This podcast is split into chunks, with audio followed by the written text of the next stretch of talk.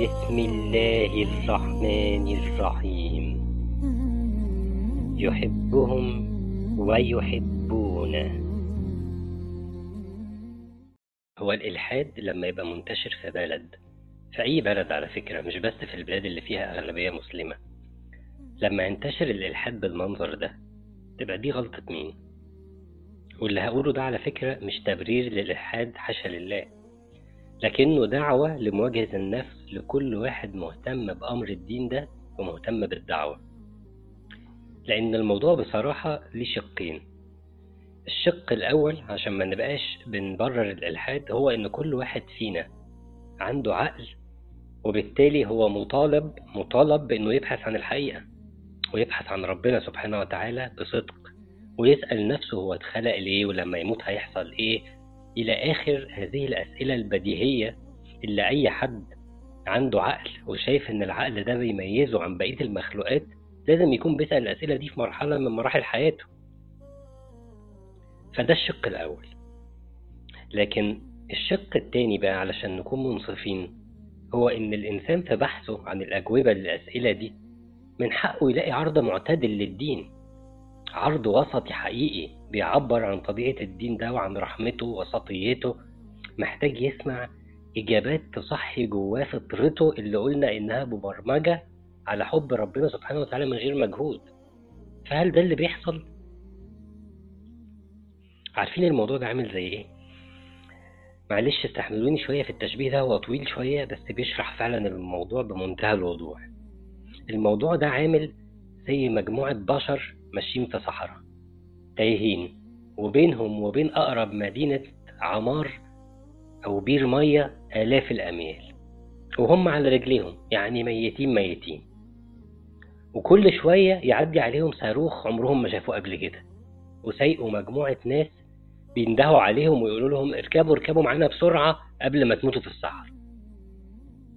واللي سايقين الصاروخ دول معاهم كتيب بيشرح لهم إزاي يسوقوا الصاروخ ده وخريطة بتشرح لهم سكة الوصول.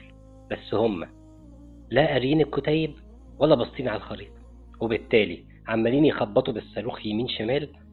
فمرة يموتوا الناس اللي ماشية في الصحراء دول ومرة يوقعوا منهم هم شوية من اللي راكبين معاهم في الصاروخ فيموتوهم برضه.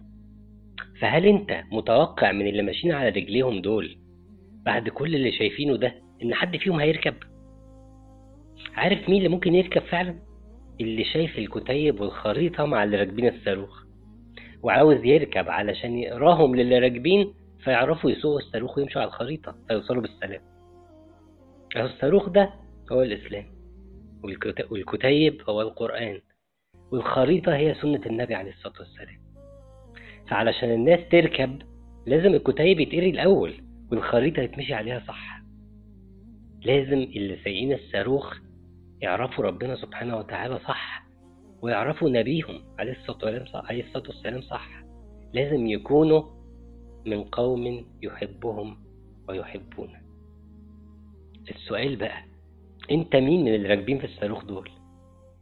انت مين فيهم؟ هل انت من اللي سايقين وبينصروا الناس من الدين؟ ولا انت من اللي قاعدين في حالهم وبيقولوا اهي ركوبة وهم يومين وهيعدوا؟ طول ما انت قاعد في حالك وسايب ناس مش قارية ولا فاهمة تسوق هتفضل الناس بتنفر من الدين لأن هي دي الصورة الوحيدة اللي وصلهم عنه. بس خد بالك الوضع ده في خطر عليك انت شخصيا مش بس علشان اللي دول متحكمين في كل الركاب وبيعرضوا حياتهم للخطر لا. ده الخطر الأكبر هو إنك هتبقى قصرت في حق ربنا سبحانه وتعالى وأخليت بالمسؤولية اللي نزلك الأرض علشانها. هو انت نسيت إن ربنا سبحانه وتعالى قال للملائكة إني جاعل في الأرض خليفة قبل ما يخلق سيدنا آدم. يعني يخلف ربنا سبحانه وتعالى في إقامة شرعه. عارف يعني إيه يخلف؟ يعني يقوم مقام ربنا سبحانه وتعالى في الأرض فهل في تكريم لينا كبشر أفضل من كده؟ فأنت بقى عاوز تسيب ناس بتجهل بأبسط مفاهيم الدين ده تفضل تشوه فيه ليل نهار. وانت قاعد تقول خليني في حالي هم يومين وهيعدوا. وعلى فكرة انت أصلا مش مطالب إنك تتعرض لهم. المواجهة دي مش صح ومش مظبوطة لأن ربنا سبحانه وتعالى بيقول ولا تلقوا بأيديكم إلى التهلكة. أنت بس مطالب إنك تتبنى الصورة الصح للدين ده. بدل ما تعمل نفسك مش واخد بالك. أو بدل ما تبقى مكسوف إنك مسلم بسبب الصورة اللي الإسلام وصل لها على إيد الناس دي. أو بدل ما تعمل نفسك مش مسلم أصلا أو بدل ما تبقى مش مسلم فعلا. ربنا يسترنا جميعا آه بس خد بالك ما هي أصلها كلها حلقات ماسكه ببعضها كل ما واحدة تفك هنروح للي وراها. فالمطلوب إنك ما تسيبش غيرك يتكلم عن دينك بالذات لو هو مش فاهمه أصلا. المطلوب إنك تاخد بإيد نفسك وبعدين تاخد بإيد غيرك لحد ما الغالبية تبقى من قوم يحبهم ويحبونه وساعتها بس كلنا هنوصل إن شاء الله بالسلام.